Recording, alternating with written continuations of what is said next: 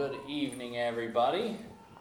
I forgot to put my title up there, but we're on lesson number 10. Um, good lesson for me and uh, a lot of us here. Uh, dare to raise your children for God. Dare to raise your children for God. Um, yeah, let's see. And if the Joe is helping me pass out the things, so they might be a little around. I'm sure, so I have to look a little bit. So let's go ahead and open up in a word of prayer. Tim, could you open us up in a word of prayer? Lord, I thank you for opportunity to to be in your house tonight and just uh, pray for this lesson now that uh, you just help us be able to stay attentive and focused on what what you have in it for us and just help John as he leads it. Just give him wisdom to guide and direct him in that. And just um, I pray for those that are not able to be here, that you just be with them, uh, give them safety and then traveling back to us and uh, or sickness and getting better. And um, as gave us safety getting home later and bring us back together again on Wednesday. In Jesus' name, amen. Amen. Amen. All right. So yeah, we're on lesson ten. Dare to raise your children for God. Um, starts out with a verse, Third John chapter four. Uh, it says, Third John chapter four. Not sure what. Verse four of Third John, because there is only one chapter. Ah, it got tricky on me there. I have no greater joy than to hear that my children walk in truth. Every godly parent will echo the verse above, but parents and children alike need to realize that this does not come about naturally or by accident. One of the greatest responsibilities of parents is to train their children to walk with the Lord. And one of the greatest responsibilities of children, um, and this includes children of any age, is to honor their parents by walking with the Lord. So this lesson kind of um, par- is paralleling um, David and his relationships with his sons, uh, in particularly with uh, his son Amnon, and dealing with the situation there uh, that Amnon sinned, and just that whole situation. So, just how important it is of why you, yeah, we need to really take raising our kids seriously uh, if we want, if we really do want to see them uh, honor the Lord. It's no small responsibility, and it's not going to come about by any accident for sure. Because uh, we know David, as uh, Brother Mike was talking about this morning, was you know a man after God's own heart. He he is, you know, he wanted that for his children, but you do do see uh, some mistakes with some of his first kids, and it seems like yeah, he's kind of realized and seemed to have uh, maybe make a correction there with Solomon, but and and the Bible tells us this is a direct result too of his of David's own sin with Bathsheba. So, uh, raising kids is not just about raising kids; it's about our own lives as well. It's it's, uh, it's going to be tough. So certainly, we can derive some principles uh, from these passages to help us in our relationships with our own children and with others over whom we have influence. The time available for training is relatively brief we need to use this time wisely. In the old story in 2 Samuel 13, David himself takes very little action. Again, this uh, deals with Amnon and uh, Tamar. And uh, so, yeah, David doesn't seem to take much action here, even in some ways, un maybe thoughtlessly or I don't I don't know of how things went about, but even kind of helped out the situation there. Um, and then he reacts, he gets real angry when um, it is found out what Amnon did. but he himself never really took decisive action to deal with Amnon or even really to protect or comfort Tamar. So we just really don't know what David's exact thoughts and reasons and all of that, but it does seem like maybe there's was kind of just some permissive negligence on David's end of he's got these bunch of princes and they seem kind of especially Amnon seemed kind of like a sickly uh, pampered guy and just maybe you know let his sons kind of do what they want to do um, at that point in his life so whether or not we can we can kind of take some parallels there um, so we can learn three truths regarding being um, proactive in raising our children uh, for the lord. So, so point number one this kind of goes with what dad was talking about this morning. Um, point number one make what? Resolutions. Make resolutions. Make resolutions New Year's resolutions are seldom kept for long, but the principle is a sound one. It would be wise for families today to make some res- resolutions to live by. Uh, in Joshua 24 15, Joshua made this well known proclamation. Joshua 24 15. Dad, could you read that for us?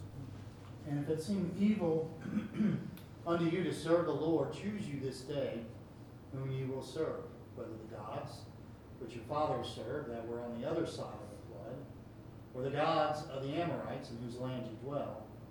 But as for me and my house, we will serve the Lord. So maybe we make that, that resolution that we as families will serve the Lord. And gotta make the other resolution of, there's some things that we just need to make resolve that we will never do this. um, And just make some firm decisions about, um, how we're gonna respond to some different, different things in our lives, cause things are gonna come up. Um, just so we know, our children know what to do and where we stand. Uh, and the purpose, uh, this is the purpose of training, whether it be for sport or for war or for life. The Bible always talks about life being a war. We need to prepare ourselves in a relatively safe environment so when we so when crunch time comes, we know the right thing to do and we can do it instinctively. So then, yeah, this whole whole goal of resolutions and training and um, tactics, and that's all something you talk to anybody. Well, in the military, you train for instincts. Um, talk to my brother Tim. They train for instinct shootings because when you get into that hot spot, you're not going to take time to think about things and reason things out. You just need to know what you're going to do when the time is, when that time comes. Maybe we have those important resolutions. So, the two resolutions that we will discuss in this lesson are two of the most important things a parent can do if they are truly dedicated to training children for the Lord. Point, subpoint A, set the right priorities. Set the right priorities. We are busy, but somehow we are uh, we are all able to make time for that which is important to us. Although although we do not know how much time David spent training his children, we do know that he was engrossed in fighting wars. Presumably, this consumed his attention. While it is true that kings were to go into battle, it could also be said that we can become off balanced in our priorities. One of Satan's favorite tactics is to take something that is good and twist it or carry it to a harmful extreme. No career is worth losing your children to the devil. Children will always know what things or what pursuits hold the place of importance in a parent's life. The priorities of the parents, good or bad, will often become the priorities of their children. Uh, the Lord Jesus said in Matthew 6 33, Seek ye first the kingdom of God and his righteousness, and all these things shall be added unto you. If parents will put God first, one out uh, one outflow of this is that they will value the God-given needs of their children and will be attentive in investing in the lives of their children to the glory of God. Uh, when author Tony um, Campolo was a teenager, he and his best friend decided to have some fun at a five and dime store. They wanted to break into the store, not so they could take anything, but so that they could switch all the price tags around. The boys just thought it would be fun to see the owner's face when the people would try to buy bigger, more expensive items for a quarter and small, cheaper items for several dollars. As Christians, we can often feel that the devil is doing the same thing to us. We find our priorities a mess because we don't know what the correct price tag should be. We constantly waste our time with things that don't matter and are worthless in the grand scheme of things. And we give a very small portion of our time to the people and to the things of our lives that truly matter. Even when it comes to our walk with the Lord, we spend a small, small amount of time with Him and spend most of our time living for ourselves. David's priorities were clear, clearly jumbled when it came to his children, and his children followed his example. As parents, we must set the right priorities in our lives so that our children follow suit. Subpoint B set the right example. So may we set this priority in life that we may set the right example for our children. This is the this is the tough one. Parents down through the millennia have encouraged their children to do, do as I say and not as I do. But rarely has this advice been followed. Ultimately, our children will do as we do. We can tell our children to go soul winning, but if we never give out a track that sound that talks loudly. Uh, we can tell our children that church is important, but if they see us sleep through a service, that speaks differently. We can tell them that they should never smoke, but if they see us smoke, that sends a much stronger message. Our children catch so many things from our behavior that we never taught them through our words. Quote here uh, Your walk talks, and your talk talks, but your walk talks louder than your talk talks. I say that one five times fast. and think about it too. so yeah, it makes sense if you if you read it a few times. So your your walk, it talks, and your talk also talks, but your walk talks louder than your actual talk talks. Author unknown on that one. David no doubt told his son Amnon how he ought to live, but unfortunately, his own sins taught Amnon all the wrong things. Amnon failed to follow David's good example, but followed his bad example. Every one of us is an example to somebody. What sort of example are we setting? And uh, oh, I'm trying to remember who it was. There was uh, somebody was saying, it's a quote from somebody that says you can do ten good things and one bad thing and what one thing is is your child going to pick up and do is that bad one so gotta gotta really take it seriously about setting the example. Matthew henry uh, gave these comments uh, in 2 samuel 13 1 through 20 uh, godly parents have often been afflicted with wicked children. Grace does not run in blood, but corruption does. We do not find that David's children imitated him in his devotion, but his false steps by they trod in, and in those did much worse and repented not. Parents know how fatal the consequences may be if, in any instance, they give their children bad examples. Um, yeah, we've experienced this with your, well, experienced this with Joe, and you, uh, you talk with him, and you are saying stuff, you're saying stuff, talking with my wife, and I may say a little naughty word. What word does he repeat? I don't know he repeats that little naughty word. so, yeah, it's, a, it's, it's important. Paul was able to say to the Corinthians in 1 Corinthians 11 1, Mr. Reader.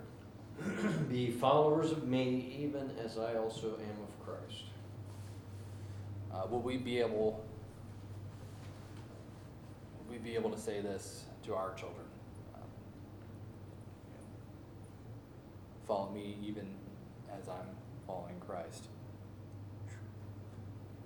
Uh, quote here: One does not make an army cross the Alps; one leads it across.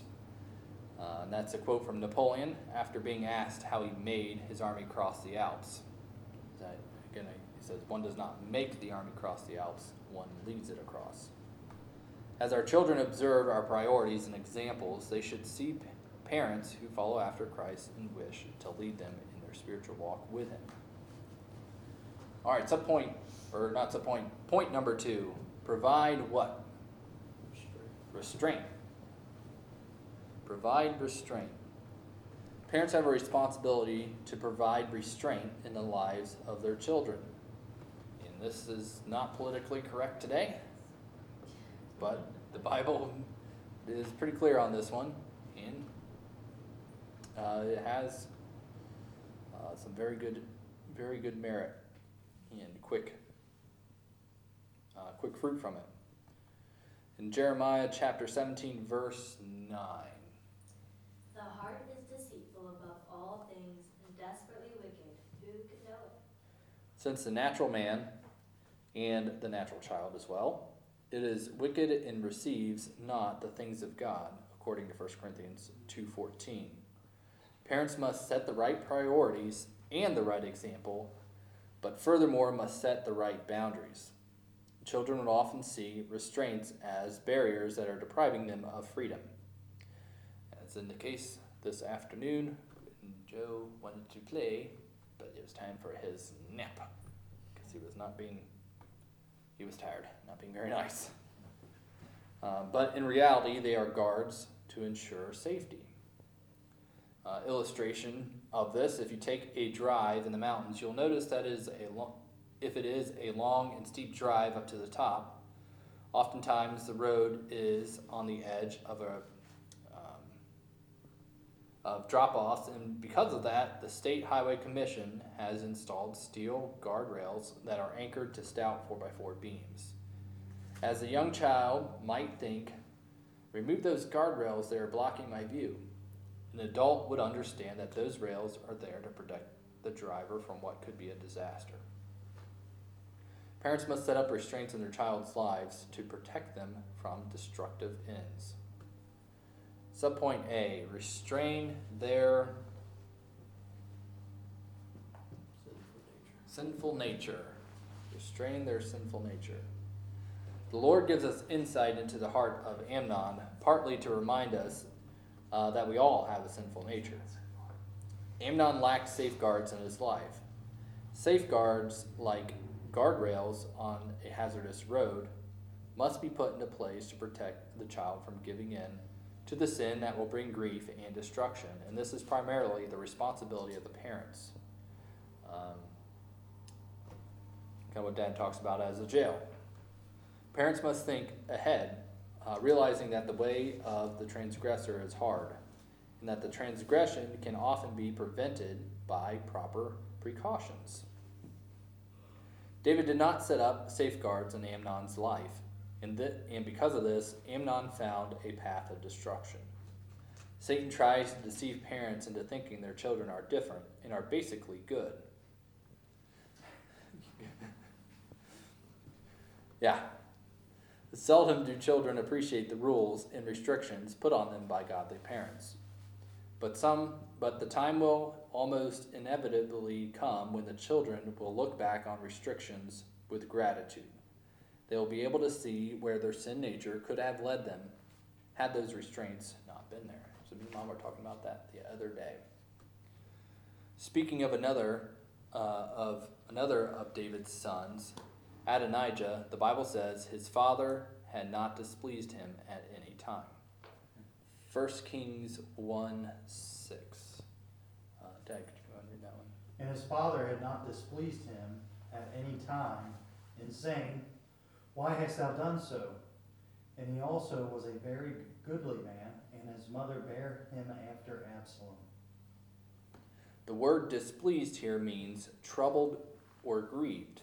It seems that David only spoiled Adonijah instead of training and disciplining him in the way he should go. For, for children's own good, many times parents need to keep them from having their own way, even if children do get upset. And they do get upset. Following their own way will often lead them into trouble, which the parents can foresee, but the children cannot. God brought judgment on the house of Eli because his sons made themselves vile, and he restrained them not. 1 Samuel 3.13 A child's sin nature must be restrained by his parents through proper safeguards and loving correction. Uh, another National Highway Safety illustration uh, on their website, it says, in one year alone, the use of seatbelts in passenger vehicles has saved an estimated 12,546 lives. While many of us have received tickets for refusing to wear our seatbelts, the fact is that seatbelts save thousands of lives a year. We can refuse to wear our seatbelts because they're uncomfortable or a nuisance, uh, or we can submit to the protection they bring us. Restraining a child's sinful nature can be with, can be uncomfortable and quite often a nuisance, but the protection these restraints bring, um, these restraints bring their hearts, will far outweigh the temporary inconvenience.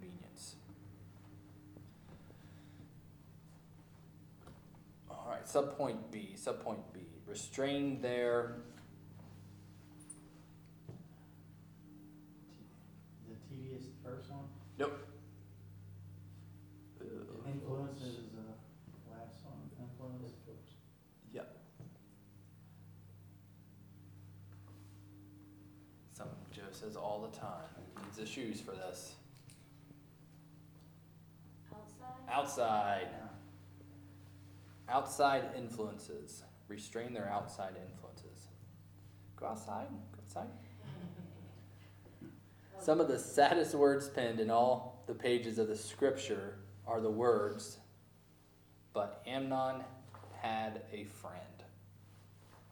There seems little doubt that Amnon would not have committed this grievous sin uh, had he not been encouraged by Jonadab. And you do look at that passage, and it is like quite evident that like Amnon didn't want to, but then he had that friend that encouraged him, um, like he wanted to do right, uh, but he had that friend. The influence of peer pressures have caused many young men and women to make choices they have regretted for the rest of their lives. Uh, quotes here Tell me who your friends are, and I will tell you who you are. Nearness often leads to likeness. The Bible's admonition is clear regarding the influence in our compassions uh, that our companions have on us. 1 Corinthians 15 33. Be not deceived, evil communications corrupt good manners. In Proverbs 13 20. He that, he that walketh with wise men shall be wise, but a companion of fools shall be destroyed. So as as hard it is to see instances in the in the Bible there, especially with the Amnon and real life situations of people getting good kids and not even kids, some of us uh, adults getting in with the wrong crowd, wrong friends, and them um, doing stuff that we want to um, think about otherwise. How much uh, encouraging is it how wonderful it is to see um, good friends encouraging each other lifting each other, sharpening each other, uh, just like David and Jonathan. Uh, 1 Samuel chapter 23, verse 16. Jonathan, Saul's son, arose and went to David into the wood and strengthened his hand in God. Um, you see that Jonathan strengthened his hand in God. Amnon sadly had Jonadab for a friend instead of a man like Jonathan. Parents need to help their children choose friends who will influence them for God instead of against God. A true friend will be one who warns, um, not weakens. We can only wonder if David had an idea of what kind of friend Jonadab was to Amnon. Here again, David may have been too busy to pay attention. We don't know. Illustration In the 1990s, uh, Bill Buford wrote a book called Among the Thugs The Experience and the Seductions of Crowd Violence. He traveled to Britain to observe their soccer games since they were known for mob violence.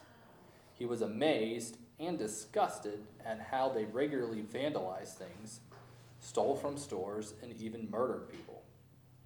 That sounds like some familiar stuff today with uh, different things going on here in America. He was able to interview a few of the fans while he was there and noticed that individually they seemed to be friendly people, but as a crowd they were dangerous. One of the fans said, Soccer's a religion. Really? Saturday is our day of worship.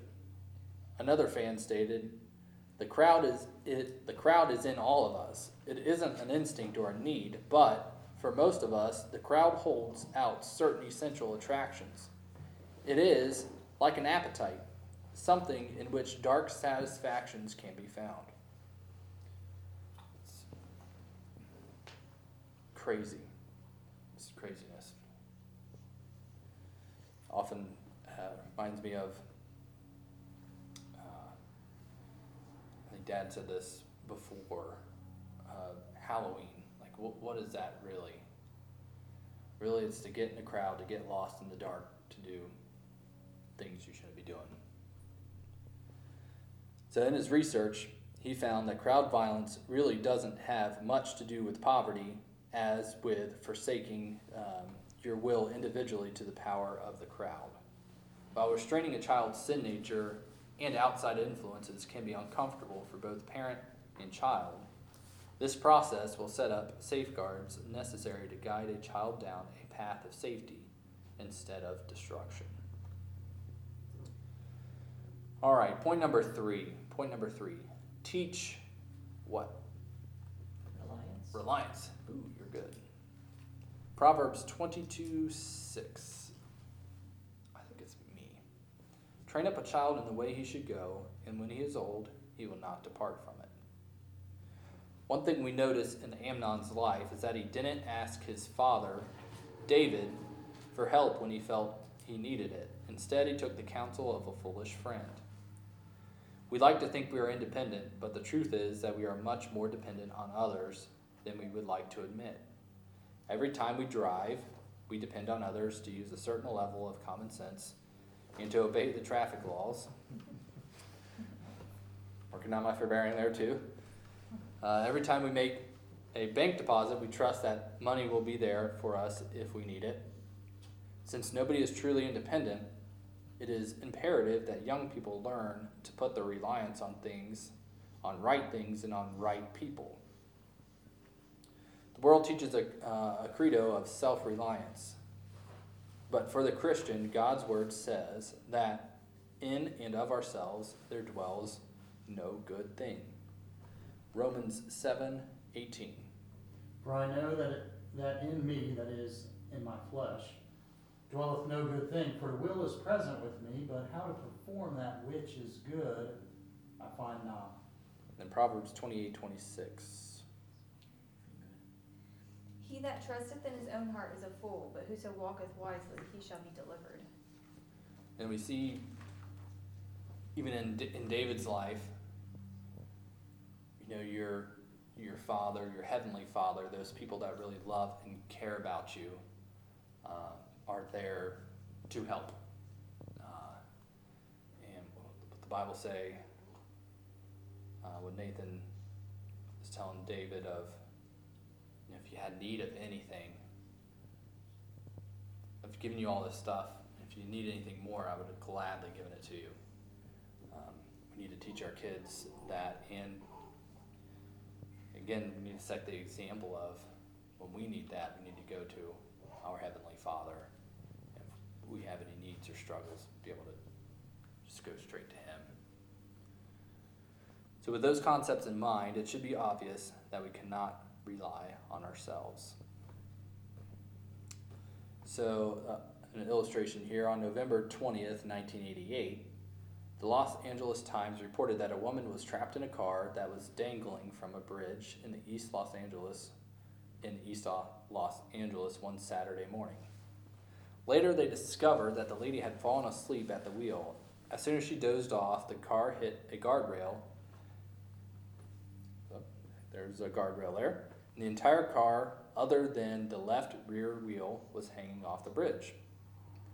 A half a dozen passing motorists stopped, grabbed some ropes from one of their vehicles, tied the ropes to the back of the woman's car, and hung on until the, until the fire units arrived. A ladder was extended down from below to help stabilize the car, while firefighters tied the vehicle to tow trucks with cables and chains. Every time we would move the car, said one of the rescuers, she would yell and scream. She was, she was in pain. It took almost two and a half hours for the woman to be pulled to safety. It was kind of funny, the LA County Fire uh, Captain Ross Marshall recalled later. She kept saying, I'll do it myself. it's like, oh, that's kind of funny. Dangling by one wheel off a bridge and you're in pain. Just tell everybody, leave me alone, I can do it myself. How often do we do that same thing uh, with the Lord? While self reliance has its place in our children's lives, we need to teach them to rely on others to help them through their lives, knowing the fundamentally sinful nature of man. Um, to put too much reliance on even good people could be a mistake. Where then shall we place our ultimate dependence? Subpoint A we can rely on the Person. of God. The person of God. Psalms 78, 6 through 7. That the generation to come might know them, even the children which should be born, who should arise and declare them to their children. That they might set their hope in God and not forget the works of God, but keep his commandments. God wants us to get to know Him. In this passage, the psalmist, Asaph, teaches that we are to set our hope in God. We are not to forget the works of God. This man knew God and clearly taught that we need to lead our children to know God. In Judges chapter 2, we see the sad story of what happens when parents do not teach their children to know God. Judges 2 7 through 12. And the, and the people served the Lord all the days of Joshua, and all the days of the elders that outlived Joshua, who had seen all the great works of the Lord that he did for Israel.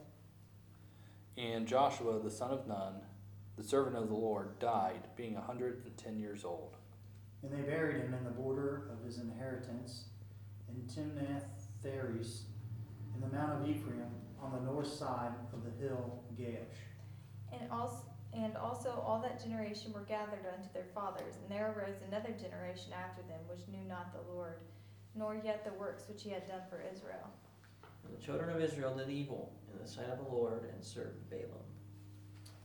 And they forsook the Lord God of their fathers, which brought them out of the land of Egypt, and followed other gods, of the gods of the people that were round about them, and bowed themselves unto them, and provoked the Lord to anger. How did an entire generation arise among the people of God who did not even know God and did not know what he had done on their behalf? It can only be because parents did not teach their children about the person of God the works of God. They failed to follow the edicts set forth in Deuteronomy chapter 6. Deuteronomy chapter 6, 6 through 9. And these words which I command thee this day shall be in thine heart. And thou shalt teach them diligently unto thy children, and shalt talk of them when thou sittest in thine house, uh, and when thou walkest by the way, and when thou liest down, and when thou risest up. And thou shalt bind them for a sign upon thine hand, and they shall be as frontless between thine eyes. Sorry. And thou shalt write them upon the post of thine house and on the gate, on thy gates. In the Old Testament, we see several times that the stones and pillars were set up as a memorial so people could remember the works of God. In Genesis 35, 13 through 14, we see Jacob setting up a pillar of stone and pouring an offering of ointment upon it to commemorate God's work at a place called Bethel. Joshua 4, 1 through 9, we see the setting up of piles of stone as a reminder to the children of Israel how God brought them over the Jordan on dry ground. These memorials pointed out uh, the greatness of God, of the God of Israel. Parents were to point their children to these memorials to remind them that they could rely on God. Uh, as another illustration, uh, this there was a group of men looking at uh, this bird's nest in a tree just outside of a balcony where they were standing. They decided they wanted to get some of the eggs out of the nest to see them. The tree was too far from for any of the men to reach down to grab, so they tried to think of a way to get it. A few minutes later, a small boy with his father passed by in front of the house. One of the men jumped up from his seat and said, Boy, if I give you some money, could you please come up here and help us get the eggs from the nest? We'll let you down with a rope and make sure that nothing happens to you. This must have been some interesting looking eggs. the boy looked at his father, then back at the men. He then replied, I'm sorry, but I'll only do it if my father holds the rope. The little boy knew that he could trust his father. He didn't know uh, the other men, so he didn't want them to hold the rope for him. Our reliance on God is determined by how much we know Him. Our children's reliance upon God is determined the same way. When we read the Bible with our children, we point to the memorials of what God has done through history. We open the opportunity to talk about what God has done for us personally, and we help our children to understand that they can rely on the same God we rely on. All right, so point B, we can rely on the Word of God. 2 Timothy 3 15. And from a child thou hast known the holy scriptures, which are able to make thee wise unto salvation through faith which is in Christ Jesus. Deuteronomy 6 7 commands parents to teach their children the words of God and to teach those words diligently. The word translated diligently in the original Hebrew can mean to sharpen uh, or whet or to pierce. Clearly, this requires effort on the parts of the parents. The word, God's words, were to be a constant topic of discussion in the home. God's word were to be written on the post and the gates of the house. God says his word will not return void. That is, it will be effectual. Isaiah 55, 10 through 11. For as the rain cometh down, and the snow from heaven, and returneth not thither, but watereth the earth, and maketh it bring forth and bud, that it may give seed to the sower and bread to the eater. So shall my word be that goeth forth out of my mouth. It shall not return unto me void, but it shall accomplish that which I please, and it shall prosper in the thing whereto I sent it. The Bible is to be our foundation in all matters of both faith and practice.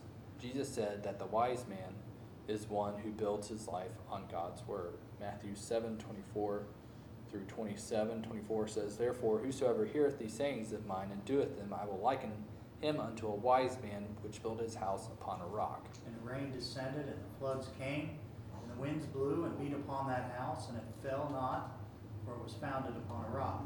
And everyone that heareth these sayings of mine and doeth them not shall be likened to a foolish man which buildeth his house upon the sand. The rain descended, and the floods came, and the winds blew and beat upon that house, and it fell, and great was the fall of it. Paul reminded his son in the faith, Timothy, that he had been taught the scripture from his childhood and that it was the scriptures that would make him wise. 2 Timothy 3:15. And that from a child thou hast known the holy scriptures, which are able to make thee wise unto salvation through faith which is in Christ Jesus. The psalmist said that God's word was a lamp unto his feet and a light unto his path. Psalms 119, 105. Thy word is a lamp unto my feet and a light unto my path. Parents, your children will gain some of their most lasting impressions during their early years. What do you want those impressions to be? If you desire that your children walk in truth, it is imperative that you give them the truth early and consistently. And not only tell them, but live it before them. God's word is truth. On John 17, 17 and Psalms 19, 142, Jesus said that he is the way, the truth, and the life. John 14, 6. In a world where truth is relative, we must point our children to a truth that is unchanging the truth of the Word of God. Parents have a tremendous responsibility to make sure that God's Word becomes the engrafted Word in the lives of their children. A successful graft will become an integral part of the tree. So, God's Word, diligently taught to a young child, will be effectual for a lifetime. So, in conclusion, as parents, we have the responsibility to set the standards that we expect our children to live by, to implement proper restraints to keep them from the grasp of Satan, and finally, to teach them that God's word is always true and God's strength is always sufficient. Proverbs 29:15 teaches us that children left to themselves bring shame to their parents. It is the parents' responsibility to be active, diligent, and prayerful in training up their children. So, Tam, do you want to close us? Closing thoughts? Seems just simple, good, good ways to, to raise your children. Um, Take them to heart. It's a hard job. It even states it, you know, there's some difficulties when you start to control some things in your kid's life and they don't like it, whatever. But, um, I kind of look at it, it's, it's really, a lot of what was said was preventative uh, things. Um, And that's the, the best thing in all, always is to, to prevent something from happening. And so it's just some good, good solid uh, advice there to take to heart. We'll constantly be looking, you know, with the, with the people that we have in church, there's a lot of young children and, and, and raising, so, you know, we'll constantly, we'll go back to, uh, trying to think what the name of the book was, uh, Homework. homework, Making homework. making homework, uh, which is a lot more detailed and things, and uh, so we'll, we'll go over that again at some, some point in time here. So uh, just some challenging, challenging things. Let's pray. Father, thank you for your word again and this difficult lesson through David and, and looking at uh, situations that followed there, and uh, we've been talking a lot around that. Um, and uh, so they're there for our, our learning. And uh, may we take heed to it. And, uh, and, for those who have children, they're very young. I'm excited that uh, they're trying to pour the Word of God into them and uh, at an early age. And, and so Father, I just pray for strength for them as parents, Lord, to, to raise them for you. For I ask it in Jesus' name. Amen.